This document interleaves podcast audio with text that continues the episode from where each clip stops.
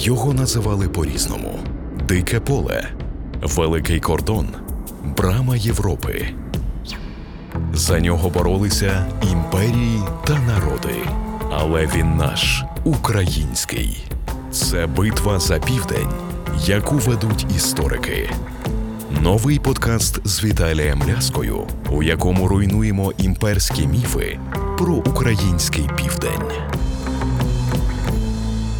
Вітаю! Ви слухаєте подкаст Битва за південь, у якому ми розвінчуємо імперські міфи про український південь. Я називаюсь Віталій Ляска. Сьогодні ми поговоримо про те, як виник один з основних історичних міфів, яким російська пропаганда аргументує окупацію українських регіонів. Це міф про так звану Новоросію. Битва за південь. Мабуть, ви чули вираз про так звані ісконно-руські землі, якими Путін та його поплічники називають українське Причорномор'я, а також інколи навіть і Донбас. Продовж кількох е, років у суспільстві та науковому середовищі Росії, хоча я не певен, що в сучасній Росії є щось спільне із наукою, пропаганда просувала типово для імперії думку, що загарбавши землі степової України у XVIII столітті, вона принесла сюди цивілізацію. Росіяни переконували і переконують, в тім числі через шкільні підручники, що до їхнього приходу ці терени були терою інкогнітою, так що ці терени були пусткою. А те поодиноке населення, яке тут жило, воно було якесь не таке, воно було чуже, інше, ну відверто недорозвинуте. Так, такі собі аборигени. І щоб деконструювати цю частину міфу, нам треба з'ясувати, а яким було дике поле за кілька десятиліть до цієї катастрофи, до російського приходу. Хто і за яких обставин і з якою метою, врешті, вигадав тезу про те, що Новоросія це нібито окремий від решти материкової України регіон, який чомусь заселяють росіяни. Про це нам розповість кандидат історичних наук, дослідник степової України Владислав Грибовський. Пане Владиславе, вітаю вас. Доброго дня, панове. Почнімо з 18 століття. Тоді на півдні України склався доволі цікавий трикутник, у якому були запорожці з одного боку, з іншого боку, маємо кримський ханат і ногайців, які заселяють степи. А з третього боку, ми маємо щораз потужнішу Російську імперію, яка починає відверто зазіхати на ці території. Якщо ми говоримо про цей трикутник і відносини у ньому, чи ми можемо говорити однозначно про мирний характер чи ворожий характер цих стосунків? І, врешті, чиєю була ця територія? Чим було знаменне починання цього століття для цього регіону? Насамперед, тим, що в 1699 році відбувся Кривовицький конгрес на якому вперше задекорували стабільні непорушні кордони на степовому просторі. Отже, вперше йшлося про розмежування дикого поля, і вперше такі держави, як Річ Посполита, Російська держава, Османська імперія і Кримський ханат розмежували свої володіння. Причому відбулися розмежування і всередині Османської імперії. Ще задовго до того, як але на початку 18 століття це було століття в першу чергу межування території, поділ дикого степу і означення, чия це є територія і чиїми підданцями є мешканці цих земель. От 1703 е, рік розмежування кордонів Османської імперії Кримського ханства з е, Речі Посполитою, 1705 рік перше розмежування між Російською державою і Османською імперією. От е, заодно визнається підданство російське запорожців, визнається підданство Кримського ханства нагайців нагайців, які вважалися російською державою за власних підданців середини 16 століття, тепер уже визнаються на Крововицькому конгресі і на окремо укладеному в Стамбулі в 1700 року договорі між Османською імперією і Московським царством. Нагайці теж визнаються підданцями Кримського ханства і відповідно Османської імперії. Давайте повернемося до цього імперського міфу, так ем, російського, який говорить про дике поле того часу і раніших часів як е, простір е, обезлюднений, як простір е, певною мірою ворожий до сілого населення чи Гетьманщини чи Російської імперії. От наскільки ми можемо говорити про безлюдність степів у тому часі? Ми можемо говорити про те, що населення, яке мешкало да, в південноукраїнських степах, вело надзвичайно активний спосіб життя, але ж ці степи не були безлюдними. Безлюдними вони могли здатися європейському спостерігачеві, який прибував із аграрно перенаселених районів, ну скажімо, німецьких князівств чи Франції, і, скажімо, для французького консула в Криму середини 18 століття Клода Шарля де Бейсанеля ці степи були безлюдними. Але варто було потрапити в якомусь пересічному спостерігачів сам степ, де він наражався на людей випадково, які з'являлися і становили небезпеку для цієї людини, то звісно, тут уже про безлюдність не йшлося, а йшлося про вельми специфічний простір, де в силу багатьох причин, зокрема кліматичних, геополітичних чи конкретно політичних, не існувало умов для стабільного землеробства. Ну, можна було виростити гарний врожай у степу, скажімо, на пристепових зонах Поділля на початку 18 століття вирощували гарні врожаї. Але куди ж його збувати? Судноплавство по Дністру було відсутнє, а вести суходолом збіжжя було вкрай дорого і невигідно. Тому для землеробства не існувало ні економічних, ні політичних умов. Землеробство потребувало в першу чергу осілого населення. Осіле населення в першу чергу для понять 16-го і першої половини 18 століття. Це було упосліджене, вкрай безправне, вкрай принижене населення. Інше діло бути козаком. Коли на продукування однієї кількості важливого життєвого продукту підрахували антропологи, в землеробстві йшло 100 одиниць енергії, то в скотарстві і в збиральництві, в полюванні таке все інше йшло в 3-4 менше одиниць енергії для здобування одних і тих самих калорій. І ці власне показники свідчать, що в так званому дикому полі, куди рентабельніше було займатися скотарством, промислами, в тому числі воєнними, але ж ніяк не землеробством.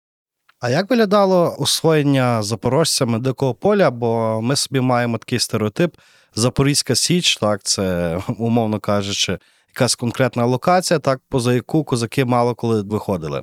Водночас, коли ми говоримо про 18 століття, то мені видається, що тут ми маємо про більш ширші географічні тенденції охоплення дикого поля і заселення, і освоєння. Запорожжя мало надзвичайно великий символічний капітал для України Надніпрянської, адже саме на Запорожжі була традиція обирати козацьких гетьманів.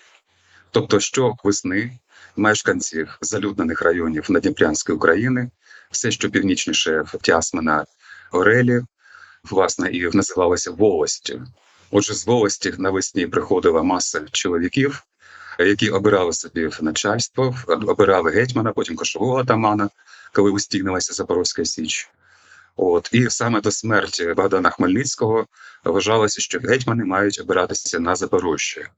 Саме на Запорожжі, на острові Тамаківка, Богдан Хмельницький і почав свій переможний похід, і власне з того починалася українська гетьманська держава.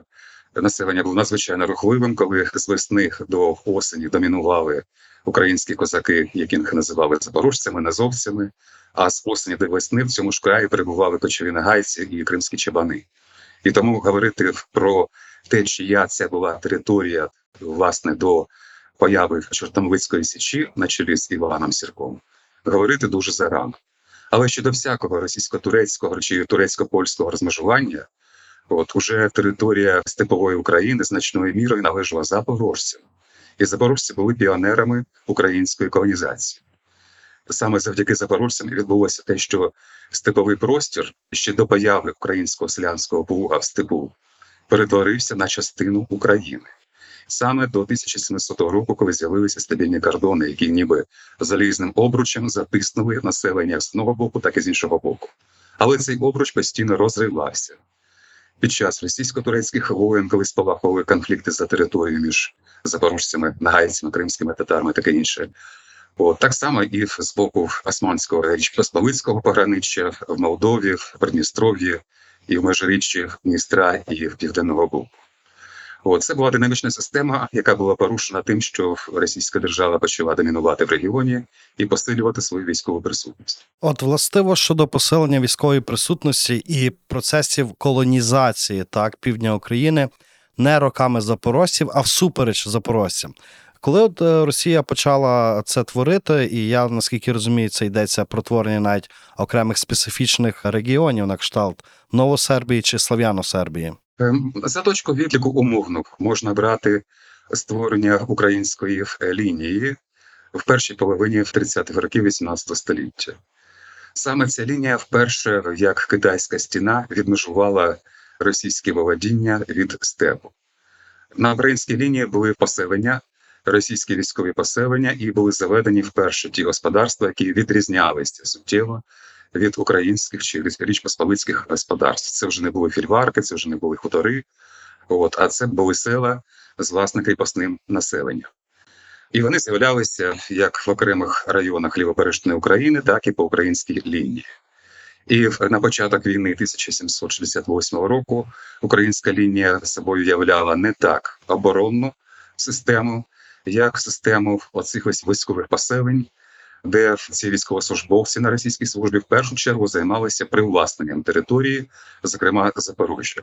Коли ж з того виникла Новосербія, Слов'яна Сербія як доповнення до української лінії, а потім і в Новоросійська губернія 1764 року, то вже пішла мова про систематичне згадування українських земель як з півночі Новоросійської губернії, е, тобто з рахунок Полтавського гетьманського полку, так і з півдня, тобто Запорожжя.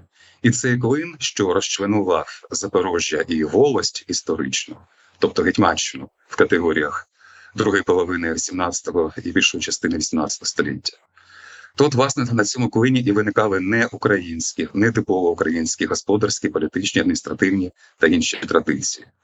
І от саме за кощівства Петра Кавнишевського новоросійська губернія була усвідомлена як е, щось інакше, щось вороже, ніж те, що було раніше, щось принципово вороже щодо Запорожжя. І тому починаються суттєві конфлікти між адміністрацією новоросійської губернії і військом Запорозьким. І ці конфлікти дійшли до краю напередодні ліквідації Січі навесні 1775 року, коли запорожці надсилали депутацію до російських столиць Москви і Петербургу з одного боку, а з іншого боку, скаржники, е, поміщики новоросійської губернії надсилали своє представництво для того, щоб заявити протести з приводу конфліктів з запорожцями. І очільник новоросійської губернії Потьомкін був в першу чергу зацікавлений у ліквідації Запорозької січі, щоб для новоросійської губернії відкрити простір для загарбання власне запорозьких земель. Пане Владиславе, тут я маю таке трішки футуристичне запитання, але все ж. Так, ми, коли говоримо про Запорізьку Січ, там середини 18 століття, другої половини 18 століття, чи ми можемо говорити про те, що ця військова така протодержава, військова одиниця, вона все ж таки перетворюється з цивільну одиницю, творення паланок, більше земляків. І водночас, чи цей шлях, цей поступ, він мав е, потенціал перетворити, скажімо так, освоєння півдня українського, властиво справу саме Запорізької січі. Ми повинні зрозуміти, яка революція відбулася на Запоріжжі за часів кошового атамана Петра Калнишевського. Як ми знаємо, доти традиційно на Січ не допускали жінок. Так само, як на територіях запорозьких вольностей, коли з'являлися власне селянські поселення, то селян виганяли за меж запорозьких вольностей. Чому так? Тому що Запорожжя звернув увагу на вольності, що в категоріях того часу означало, що тут вільно здійснюється козаками військовий та інші промисли. Тобто це була промислова територія. От що цікаво, що ані священникам, ані жінкам не було дозволено з'являтися на цих просторах. Тобто до Калнишевського сільських поселень на Запорожжі було дуже мало, лише біля річки Самара і з боку південного Буга, е, посереднього Побужжя в в невеликих місцях. Були такі оази землеробства. І в Запорожці не допускали селянської колонізації силу того, що це змінювало увесь дуже складний і динамічно хитливий устрій запорозького казацтва. Але за Калнишевського сталася революція. От. І ця революція полягала в тому, що було допущено не лише існування селянських поселень, тобто посполитих, з'явилися запорозькі посполиті, хоч це було і десятиліття раніше до Калнишевського, але Калнишевський це повною мірою легалізував. І от з цього часу можна вже говорити про українську комплексну колонізацію регіону, не лише через козацтво, яке було в першу чергу спрямоване на військово-здобичницький промисел, який би згодом отримував через релігійні, політичні та інші спонуки мотивацію державницьку уже в контексті складно побудованої гетьманської держави. Цю складність ми спостерігаємо на прикладі відносин між е, Гордієнком та Мазепою напередодні Полтавської битви, вони все ж таки об'єдналися проти спільного ворога. Але в контексті вашого запитання скажу, що селянські поселення, які вже були інтегровані в політичну адміністративну систему запорозького козацтва, війська Запорозького, в Паланковий устрій, який розвинувся за коштового отамана Петра Калнишевського, був призначений в першу чергу для управління оцими селянськими поселеннями. Тобто напередодні російського завоювання це вже була загосподарена мережа, яка перебувала в стані інтенсивного залюднення і загосподарення. Битва за південь. Коли ми говоримо про Запорізьку Січ, ми собі уявляємо войовничих козаків запорожців.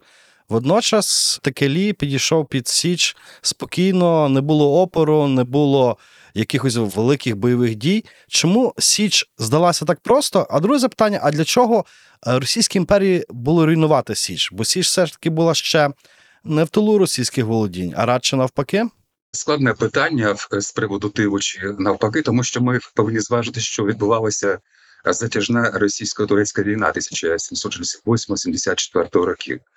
І увесь простір південної України, навіть з Кримом включно, був тією чи іншою мірою окупований російськими військами. Вони були повсюдно. І ще завжди будь-яка війна має своїм супровідником епідемію. Чуми, холери дуже важко сказати, що то була заморова язва на заключному етапі цієї війни. Але ми знаємо, що карантини, які були скрізь розставлені російськими військовими, в першу чергу донськими козаками, були повсюдно. Хоч Запорожжя і прочалося в тому, щоб на території вольності, крім Новосічівського ретраншементу і кількох інших точок були присутні російські війська, саме через боротьбу з моровим повітрям, як говорилося в документах того часу, російські війська роз'їзди, принаймні донських козаків, з'являлися там чи інакше. Тому, коли пересувався корпус генерала Петра Текелії, запорожці не звернули на це увагу, тому що так пересування таких військ було звичайним явищем. Інша річ, що Петро Ковнишевський на той час уже, звісно, перечував близьку катастрофу, і це видно з того, що запорозька депутація на чолі з Сидором Білим, Логином Машенським та Антоном Галалатим відрядження до Петербургу, а потім до Москви, вже писала кошовому таману якісь дивні листи. От листи були насмішкуваті. Між рядків читалося те, що е, ці люди вже зрадили Запорозьку Січ і принаймні свого патрона Петра Калнишевського. От, тобто, остання депутація була відряджена до Москви з метою відстояти запорозькі вольності, але сталося так, що через залякування чи щось інше зазначені люди стали особисто відданими Григорію Патьомкіну, який став як очільник новоросійської губернії головним ініціатором руйнування Запорозької січі з тієї причини, що йому конче потрібно було розширити новоросійську губернію, і він використовував свою позицію фаворита Катерини II для того, щоб перетворити новоросійську губернію на майже приватне володіння. Таким чином, дивне поєднання приватних інтересів Григорія Патьомкіна із е, загальноімперським зиском збільшувати території, і якраз спочинилося до рішення наприкінці травня 85-го року Ради при височайшому дворі про ліквідацію Запорозької січі. Гадаю, що Ковнишевський очікував на підхід російських військ, чи принаймні на якусь катастрофу, але решта запорозького казацтва розпорошена по промислах, чи то будучи в військових командах від південного Бабуші до Криму, перебували ці команди. Не мало тієї інформації, щоб очікувати от е, нагальної катастрофи, ну про яку міг здогадуватися лише Ковнишевський та його найближче оточення. Запорозька Січ створював проблеми для подальшого систематичного просування Росії в південному напрямку. За станом на 1773-74 роки Росія перебувала в скрутному становищі, і перша окупація Криму 1771 року була ілюзорною через те, що російські війська були присутні лише в кількох е, неключових пунктах для Кримського ханства. От але ж е, загальний перебіг подій е, був не на користь Османської імперії та Кримського ханства. Мабуть, виграшем у цій війні Росія завдячувала своїм комунікаціям і своїй більшій централізації, що дозволило ресурси спрямувати саме на завоювання, і це і вдалося. А тут е, велике запитання знову ж таки: чи Росія без військової потуги, що запорожців, що полків з Гетьманщини, без економічної підтримки власне Гетьманщини, могла би так активно провадити принаймні цю першу російсько-турецьку війну, та яка закінчилася в 74-му році? Звісно, що без матеріальної бази України це було неможливо. Якщо ми згадаємо походи Василія Галіцина наприкінці 17 століття, які спричинили до суттєвих перетворень і в українському гетьманаті, тобто невдача в цих походах призвела до зміщення гетьмана Івана Самойловича і повагу отримав Іван Мазеба. Яким досвідом збагатилося російське імперство після походів Галіцина? Насамперед тим, що без комунікацій, без регулярного підвозу продовольства, без створення магазинів, тобто складів у степу і відповідної інфраструктури, що їх забезпечувала, просунутися в степ не було можливо. Російська імперська традиція особливої ваги надає постаті Потьомкіна як одного з основних освоювачів українського півдня. А якщо ми реально глянемо на Потьомкіна і згадаємо навіть ті самі Потьомкінські села, ці камуфляжні села, так, які десь там Потьомкін намагався будувати, аби придобритись до Катерини II. От наскільки постать Потьомкіна, я не говорю, що вона вартує пам'ятника в Херсоні, якого вже нема, так, е, але наскільки вона може бути присутня в якихось локальних дослідженнях краєзнавства українського півдня, в якійсь локальній туристичній традиції. Для чого зрубша каже, нам Потьомкін, так і чи справді його справа освоєння півдня вона була якоюсь об'ємною і реальною? Е, Мені в зв'язку з вашим запитанням згадався один жарт із е, російського видання початку ХХ століття, яке називалося Сатірікон.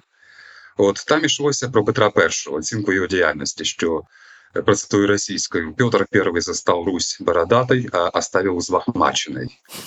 Е, Я цю характеристику можу також перенести і до діяльності Потьомкіна. Тобто він, як адміністратор, за характеристикою його ж е, першого протектора, якого він зрадив, Петра Рум'янцева, був е, вельми хаотичний. Це була людина по-своєму талановита. Але його хаотичність, його нехайність в усіх справах, яку визначили багато спостережливих сучасників, вона була наявна в усьому. І в тому, як він підписував документи, і в тому, як він вів канцелярію, канцелярську справу, і ті власницькі права, що виникали внаслідок цих підписаних ордерів. Тобто, після Потьомкіна лишився колосальний хаос, в тому, що він міг бути успішним на дуже короткому проміжку діяльності, коли на нього натхнення находило. То після такого надзвичайно ентузіастичного натхнення він раптом впадав у лінощі. От, і його ніхто не міг чи то розбудити, чи то переконати зайнятися справами. Ну, це така персоналістична характеристика Потьомкіна. Тому те, що лишилося після організованих ним заходів, то всі вони нібито були наполовину чи то початі, чи то наполовину закінчені, тут важко сказати. От. Що стосується Потьомкінських сел, ну це свого роду, звісно, що е, легенда. З іншого боку, ця легенда зіперта на те, що потрібно було створити певний показ не для Катерини. Катерина чудово знала реальний стан речей, а для Західної Європи, в першу чергу для Австрійської імперії, щоб її втягнути у війну з Османською імперією. І тому присутність австрійських е, представників під час подорожі Катерини напередодні війни 1787-91 років, от якраз і призвела до того, що створювалися ці бутафорні села з нібито з населення, яке з одного села переганялося до іншого села, щоб показати Іосифу австрійському достойнику, який е, приїхав подивитися на Катерину та обговорити з нею майбутні плани щодо Османської імперії, як тут це все було успішно. Тому ця фотофорія, ще раз кажу, це був, був показ передусім для Центральної та Західної Європи, союзній Австрії і ворожій Франції.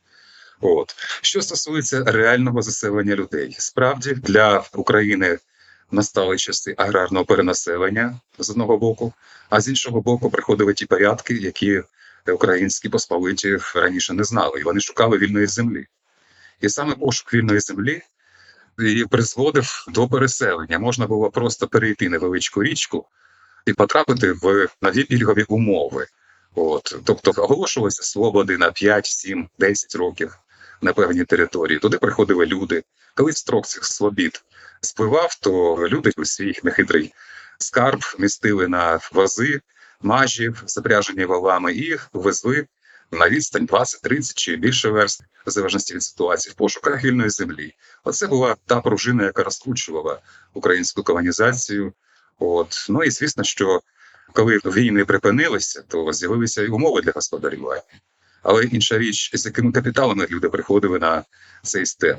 Для того, щоб важкий український плуг можна було використати, потрібно зробити пару е, валову упряжку, хоча б тому, що для двох валів це буде важко, ну а чотири краще, а шість іще краще. От а ще розкажу, що технологічні інновації середини 19 століття поява дешевого металевого плуга, куди можна пригати лише одного коня чи кілька коней, створила певну революцію в технології обробітку землі і зробила землеробство на півдні України з важкими чорноземами рентабельним заняттям. Доти це було ризиковане заняття. Тут ще варто повернутися знову ж таки до російської міфотворчості. Ми маємо Олександра Суворова. Він символізує велич російської зброї, його називають геніальним полководцем, так, і його роль на півдні України, і, зокрема, відносини з ногайцями. От е, наскільки ми можемо говорити, що Росія тоді фактично знищила ногайців як таких руками Суворова і йому подібних? Звісно, про це е, говорять і самі нагайці, і згадують початок жовтня 1783 року, 1 жовтня, як сумну дату в історії свого народу, і так само, як для українців, такою сумною, ну навіть не сумною, а жахливою сторінкою історії є голодомори ХХ століття чи репресії, що відбулися в одному комплексі з цим явищем. От для нагайців Суворов це ну є той самий Іжов, Ягода, мабуть, іще щось більше, тому що йшлося про те, що Суворов своїми діями не так багато у власне військових діях знищив людей, як створив умови для того, щоб відбулося колосальне знищення нагайського населення північно-західного Кавказу.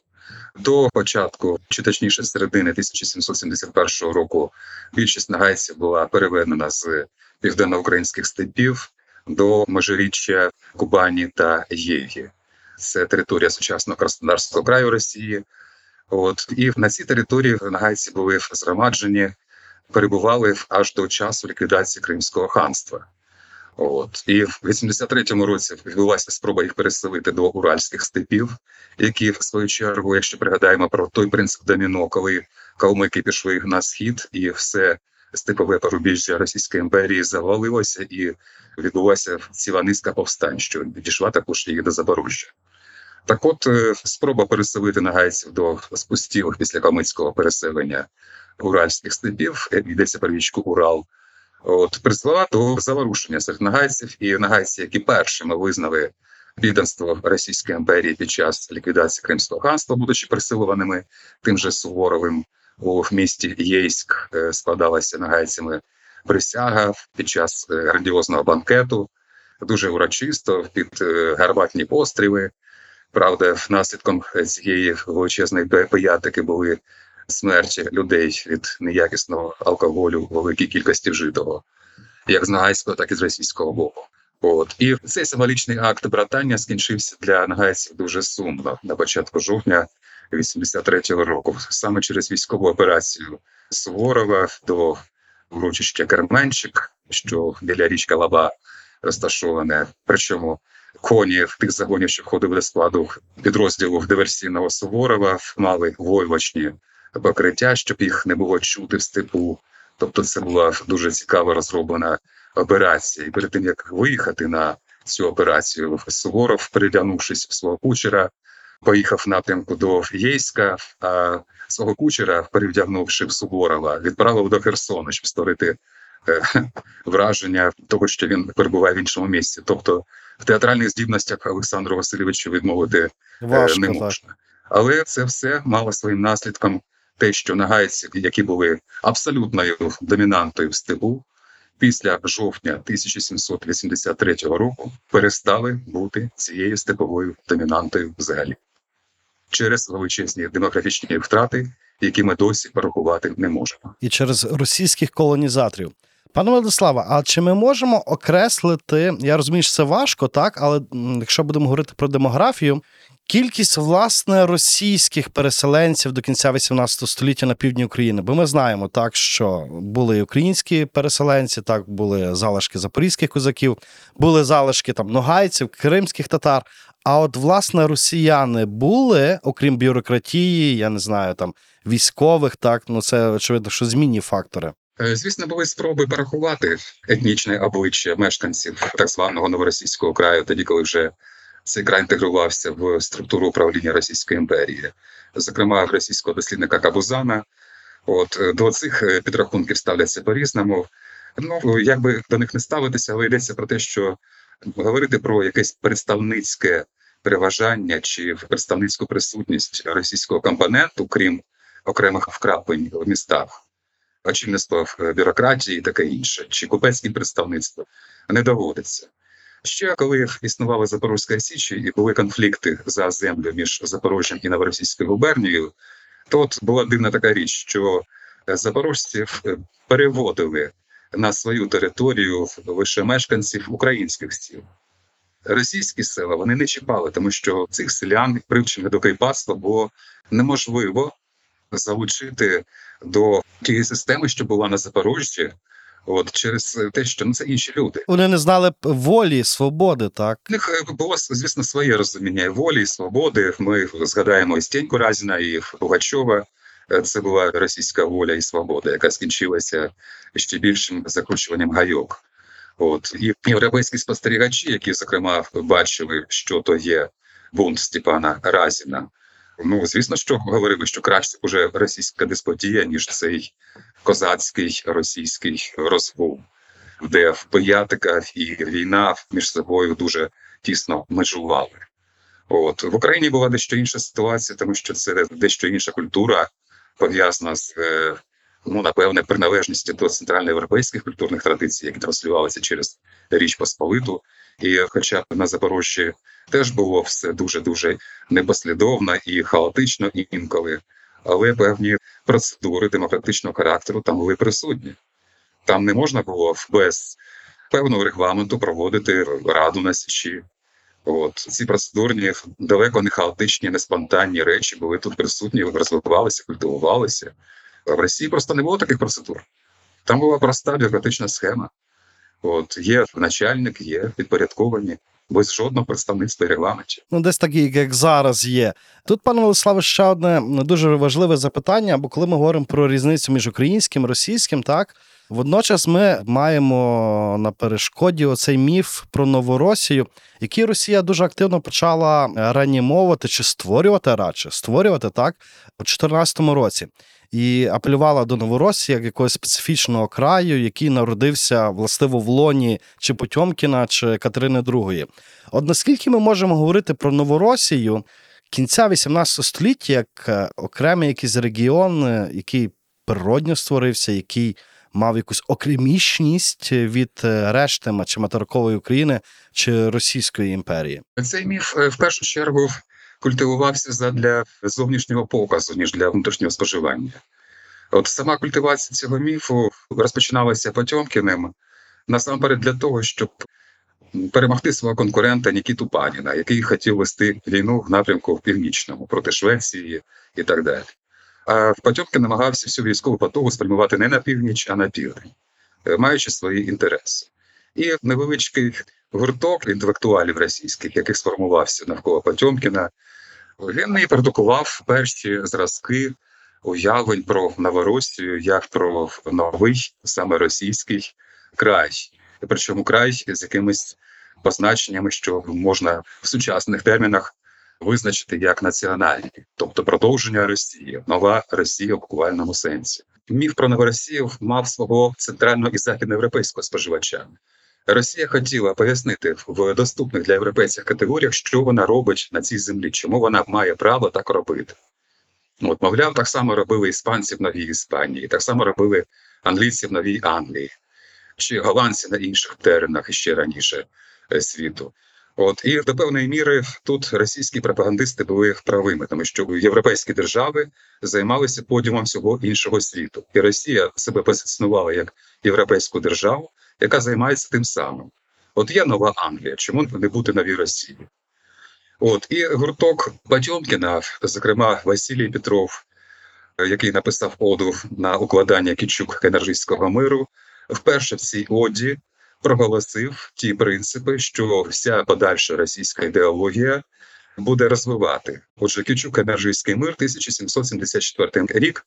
Цей мир закінчив е, затяжну ризиковану і виснажував для всіх учасників російсько-турецьку війну.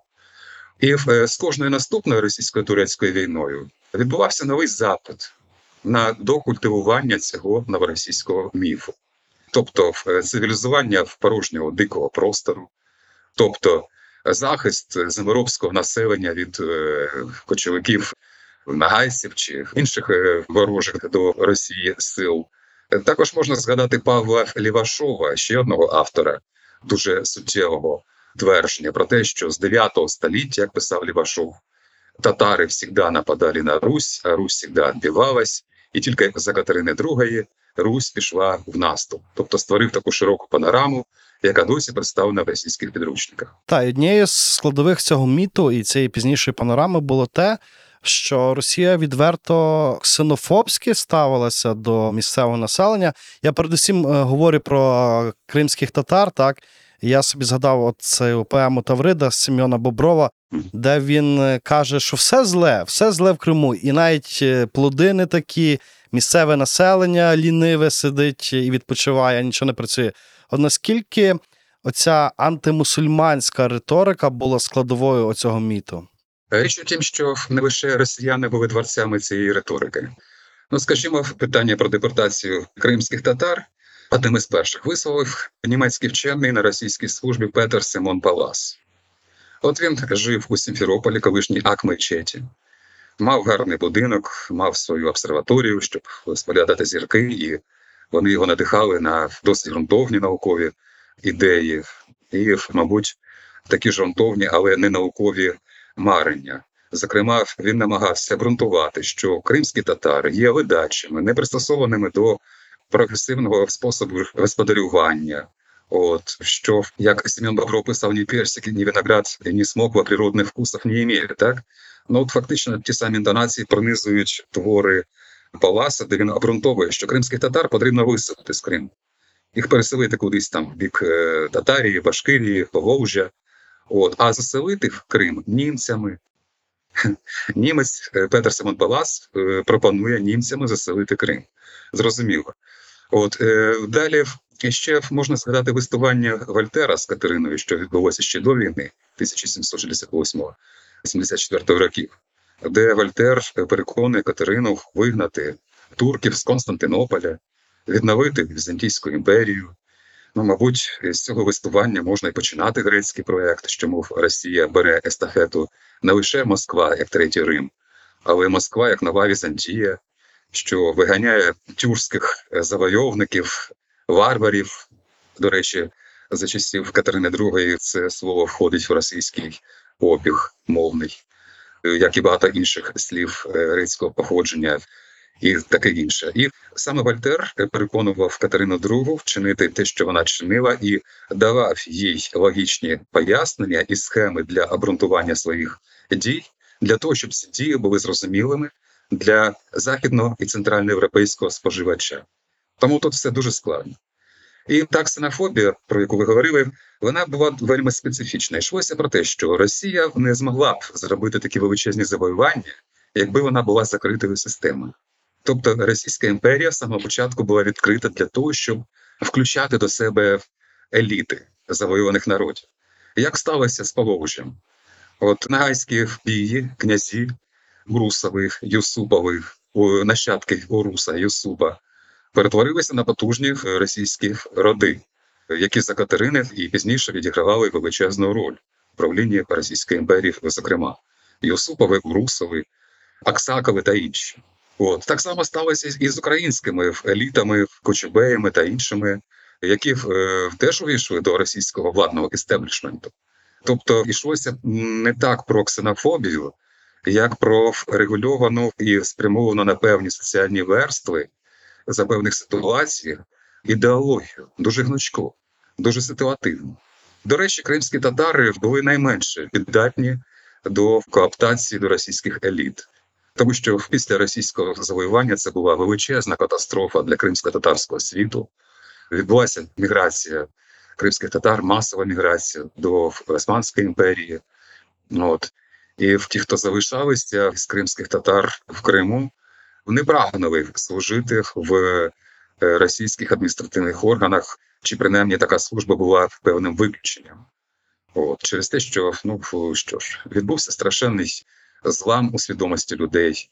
Чому власне поводили кримські татари себе вкрай не емоційно, вкрай стримано, про що писало багато спостерігачів, і той же Павлас, і той же Ізмайлов, той же Кепен, які відзначали в лапках, я цитую, е, кримських татар. Ну не було в них причин проявляти енергію.